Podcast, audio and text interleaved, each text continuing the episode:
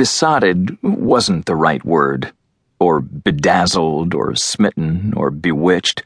Well, maybe smitten came close, struck as if by lightning. Rick put his hand in Francesca's and knew that if she ever let go, he'd die. She was so young, almost 10 years his junior, but they were equals in all else. Her sense of humor, her way of charming even the great Mr. Stengel, the smile that meant she was purely happy, the way she brushed back her blonde curls just before she kissed him. She barely came up to his shoulder, but he felt as if she lifted him. It was like being in a play or a movie. Everything felt accelerated by the fact of her impending departure back to Mount Joy. They skipped the testing ground of going to the picture show, followed by a late-night snack at a diner where they could talk about the movie if other conversation failed them. Instead, Rick moved ahead in the usual dating schedule. He didn't have the luxury of time to wait for what was typically his third or fourth date treat, so he took Francesca to dinner at the Ritz for their first outing. They held hands, fingers entwined. They had everything to say, and nothing. The harpist lent an ethereal air to the moment, her gentle music speaking out loud what was going on in his heart. How could this be? Rick had certainly dated, even loved once, his impatient fiancée, Marianne, but this was different. For so long, his plans had been formulated around his career, every decision weighed against its effect on that single-minded goal. Sitting across from this girl with her Midwestern, matter-of-fact, down-to-earth, speak-her-mind confidence, Rick found himself fitting Francesca neatly into his life. He saw his future so clearly. Francesca, the house, the dog, the blonde, curly-haired kids. She's swell, isn't she, Paxie? Rick and Pax have just put Francesca on the train back to Sid's place so that she can get ready for their date tonight.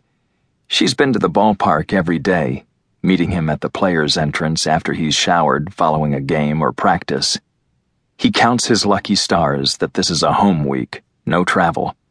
He won't let himself imagine if he'd had to climb on the team bus and maybe never see her again, or lost the momentum that they have been building to all week.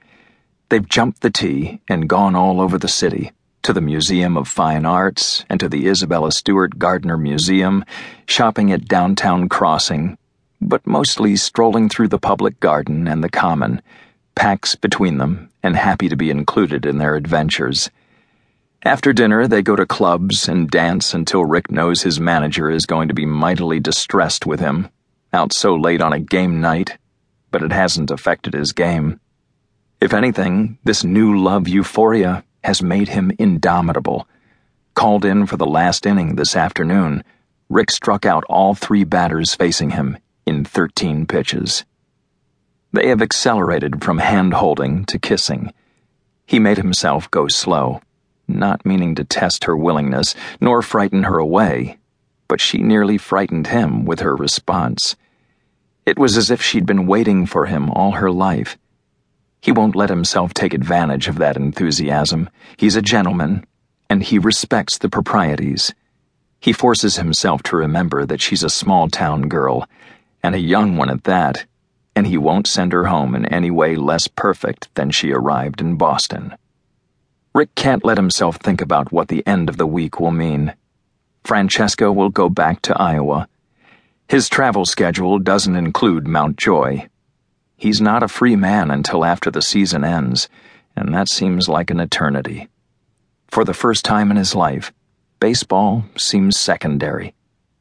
How long does it take, do you think, for a man to be certain about what he should do about a woman?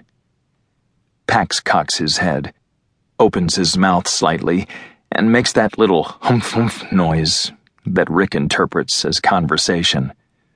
What's that you say? Marry her, right? Woof. I think you're onto something. Rick thumps Pax's ribs, ruffles his fur, and kisses him on the nose. Sounds crazy, but that's the answer. Pax leans against the leash, his nose.